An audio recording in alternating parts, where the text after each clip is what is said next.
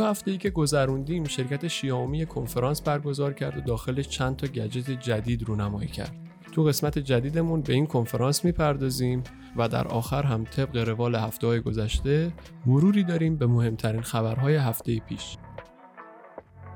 با ما همراه باشید.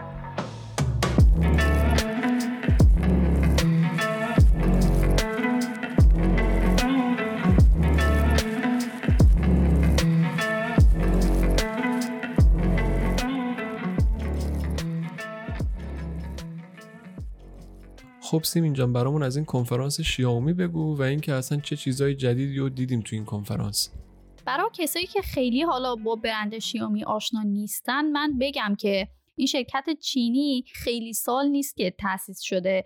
یعنی شاید عمرش به دو دهه هم نرسه. اما خب تو همین مدت کوتاه تونسته به یکی از تولید کننده های موفق گوشی تو جهان تبدیل بشه و الان سومین تولید کننده بزرگ جهان به حساب میاد. حالا به غیر از گوشی خیلی محصولات دیگه هم تولید می‌کنه. اصلا یکی از دلایل شهرت شیامی اینه که از مسواک برقی و اسکوتر و سشور و اینها گرفته تا تلویزیون و گوشی و تبلت و لپتاپ. تقریبا همه چیز که یک تراشه توش قرار بگیره و شیامی روش دست گذاشته و تونسته این محصولات رو تولید کنه.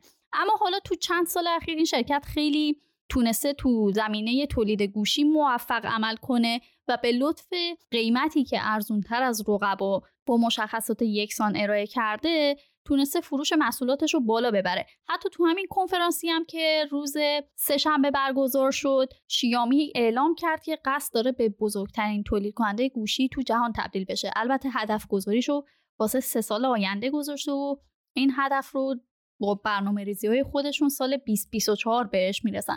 حالا باید دید که آیا اصلا چنین اتفاقی میفته یا نه و آیا ممکنه که این شرکت هم به سرنوشت هواوی دچار شد در آستانه رسیدن به هدف خودش با اقداماتی از کشورهای رقیب مثل آمریکا مواجه بشه یا نه؟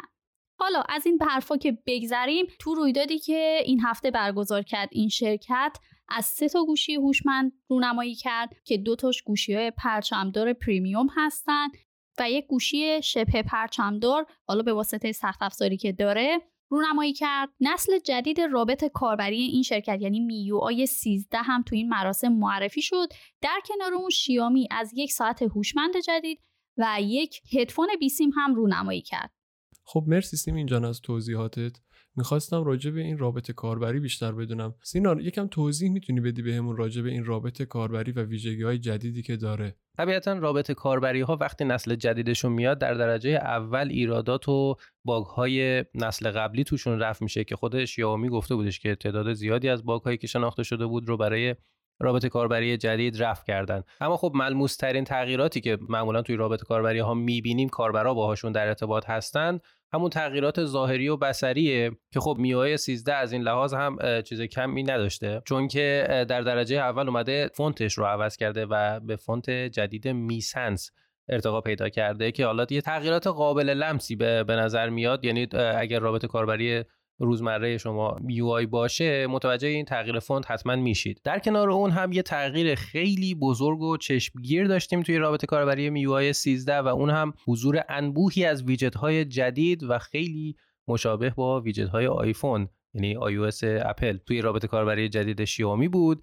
که حالا هر چقدر من بگم چقدر اینا به هم شبیهن طبیعتا شما نمی‌تونید تصور کنید واقعا این شباهت چقدر زیاده. حتما برید توی سایت عکساشو ببینید که این چقدر می‌تونه این رابط کاربری ویجت هاش حداقل کپی ویجت های آیفون باشه. ولی خب چیز عجیبی هم نیست این شباهت های ظاهری چون که همیشه شیائومی معروف بوده به اپل چینی چون که از اول گوشیاش رو بر مبنای شباهت خیلی زیاد به گوشی های آیفون شرکت اپل طراحی کرده تو همه حالا زمینه ها در کنار اونها تغییر دیگه ای هم که رابط کاربری جدید شیائومی داشت پس زمینه های جدیدی بود که اگر استفاده کرده باشید از گوشی های شیائومی می‌دونید یه سری پس زمینه های متحرک دارن گوشی هاشون که خیلی زیبا و جلوه های قشنگی داره. توی نسخه جدید شیائومی اومده با یه آزمایشگاهی که توی کار پرورش کانی های خیلی خاص هست. همکاری کرده و تصاویر خیلی با کیفیتی از اینا تهیه کرده که رشد این کانی ها میشه همون تصاویر پس زمینه ای که جدیدا توی میوای 13 قراره باهاشون روبرو بشیم. نکته جالب توجه دیگه ای که توی قابلیت های میوای 13 بهش اشاره شد این بود که شیائومی هم به دنبال توسعه اکوسیستم خاص برای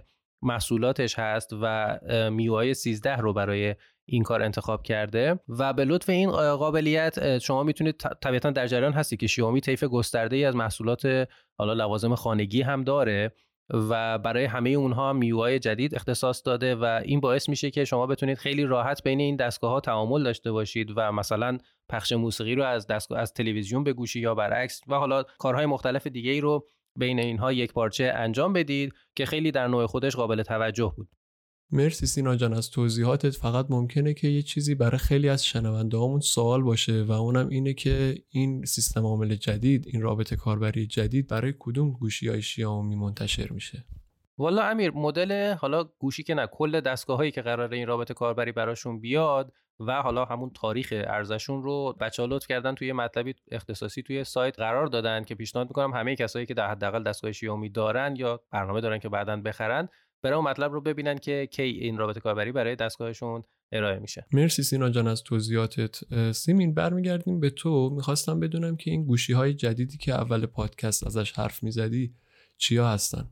امیر سه تا گوشی توی این مراسم معرفی شد. شیائومی 12 پرو. شیائومی 12 خالی. یا همون بدون هیچی و شیائومی 12 X همونطور که از اسمشون هم معلومه اون نسخه که پروه از همشون حرفه‌ای تره و مشخصات بهتری داره.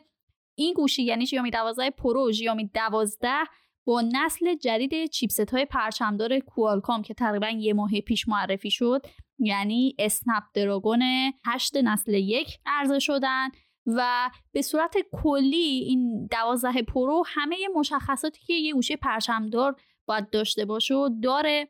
یعنی از کارت حافظه پشتیبانی نمی‌کنه و جک هدفون هم نداره. حالا چیپستش خوبه نمایشگرش آمولد با کیفیتی است و سه تا دوربین 50 مگاپیکسلی شیامی براش در نظر گرفته و خیلی رو کیفیت عکاسی این دوربین ها مانور داده. جدا از اون یه باتری 4600 میلی آمپر ساعتی داره این گوشی و جالبه بدونید که از شارژر 120 وات پشتیبانی می‌کنه. یعنی فکر کنم خیلی سریع دیگه این باتری رو شارژ کنین شارژر 120 وات. حالا شارژ بیسیمش هم 50 واته و این خیلی عالیه. یعنی کم کم داریم می‌بینیم که تکنولوژی شارژ بیسیم هم داره همینجوری تو گوشی ها پیشرفته تر میشه. از شارژ معکوس هم پشتیبانی می‌کنه. یعنی خود این دستگاه می‌تونه گوشی های دیگه ای که از شارژ بیسیم پشتیبانی می‌کنن یا مثلا ساعت های هوشمند و هدفون های بیسیم و اینها رو هم شارژ کنه. شیائومی دوازده حالا یه نسخه یکم تنزل یافته تر پرو.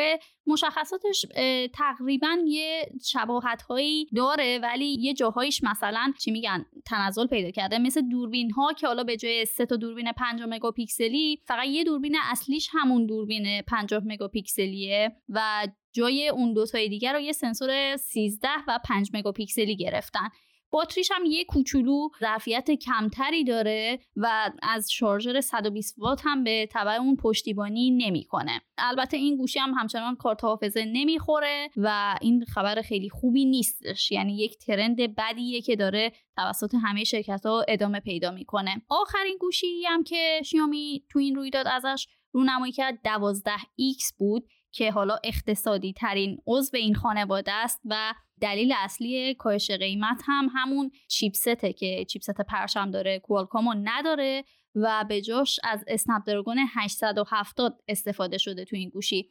به غیر از اون تقریبا مشخصات این گوشی با ژیائومی 12 یکیه اما از شارژ بیسیم و شارژ معکوس پشتیبانی نمی‌کنه و قیمت پایین تری هم خب داره. یه سوال اینجا پیش میاد این که قیمت این گوشی های تازه رونمایی شده چقدره و اینکه چه تاریخی عرضه میشن؟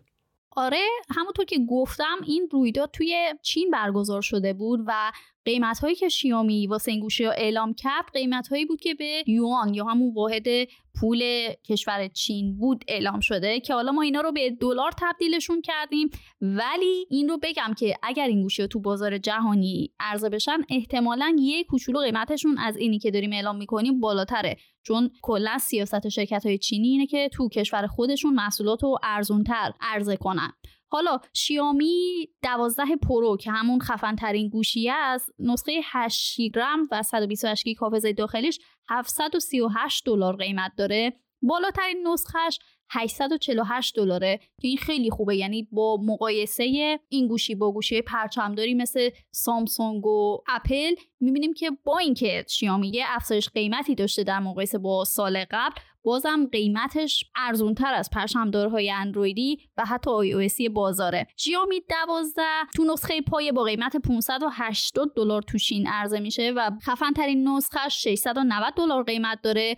12X که حالا ارزون ترین عضو این خانواده هست هم قیمت پایش 502 دلاره و بالاترین نسخهش 596 دلار قیمت داره. خب به غیر از اینا فکر کنم یه ساعت و یه دونه هدفون هم رونمایی کرده. اونا وضعیتشون چجوریه؟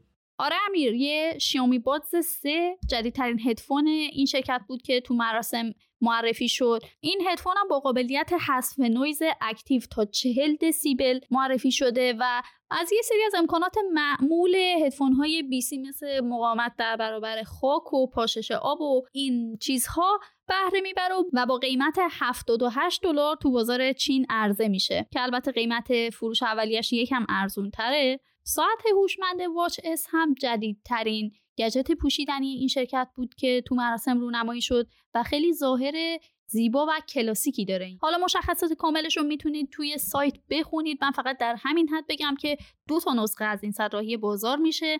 نسخه معمولیش که هولوهوش 165 دلار قیمت داره. بندش پلاستیکی یه نسخه دیگه هم با بند چرمی عرضه میشه که اون قیمتش 175 دلاره. خب مرسی سیمین از توضیحاتی که دادید فکر می‌کنم دیگه از کنفرانس شیائومی دیگه نکته باقی نمونده باشه و بخش اول پادکستمون اینجا تموم میشه. تو قسمت بعدیمون به مرور مهمترین اخبار هفته گذشته می‌پردازیم.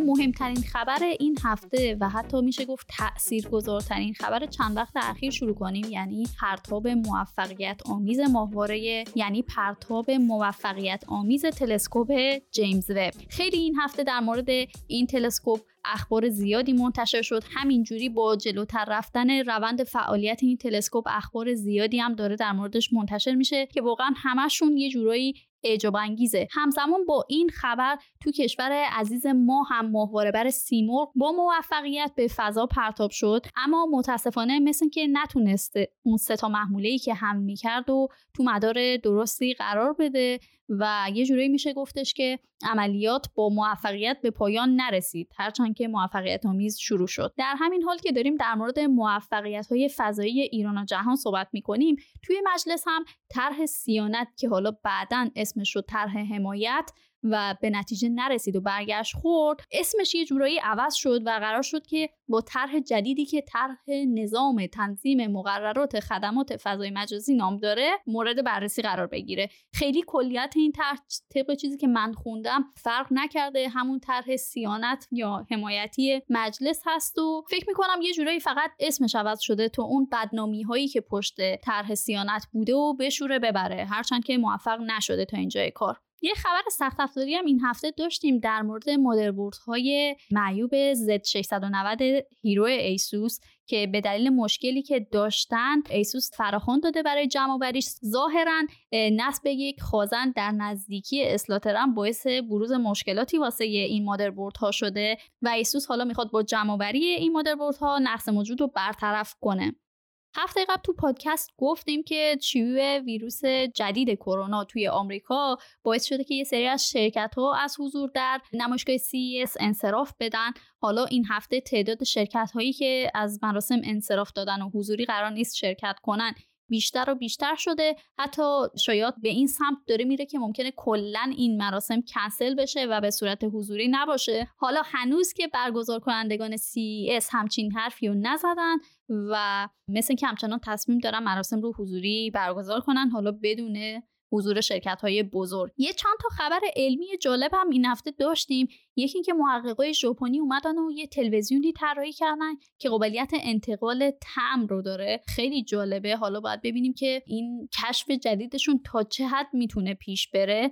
اما خبر جالب دوم دیگه این بود که یک بیمار مبتلا به ALS با تراشی که داخل مغزش قرار دادن تونسته اولین توییت خودش رو منتشر کنه که واقعا این می‌تونه خبر خیلی خوبی باشه اگر بخواد تو جنبه پزشکی ازش استفاده بشه.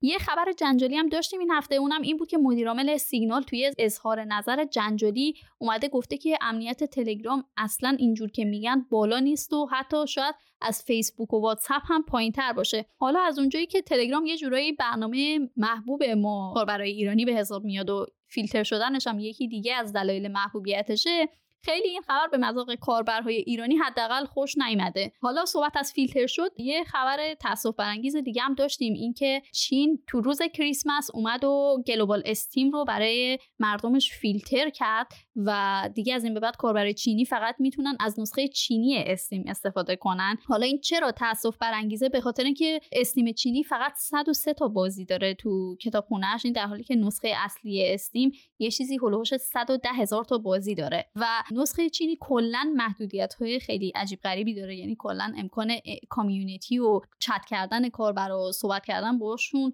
توش وجود نداره و خیلی نکته ناراحت کننده ای می‌تونه باشه واسه کاربرهای چینی. اونم با توجه به اینکه تو چند وقت اخیر خیلی محدودیت های زیادی واسه بازی واسهشون اعمال شده و حتی تو خبرها داشتیم که اجازه ندارن بیشتر از سه ساعت توی هفته بازی کنن. در هر حال باید ببینیم که این محدودیت های چین واسه صنعت بازی تا کجا ادامه پیدا می‌کنه و خدایی نکرده روزی به ایران هم راه پیدا می‌کنه یا نه؟ خب خبرهای این هفته خیلی تنوع زیادی داشت هم خبرهای تلخ داشتیم هم خبرهای شیرین. برای خوندن جزئیات خبرها و رویدادهایی که تو این پادکست دربارش صحبت شد می‌تونید به وبسایت سخت افزار مگ مراجعه کنید و از ریز جزئیاتشون با خبر بشید. ممنونم که این هفته هم با ما همراه بودید. تا قسمت آینده بدرود.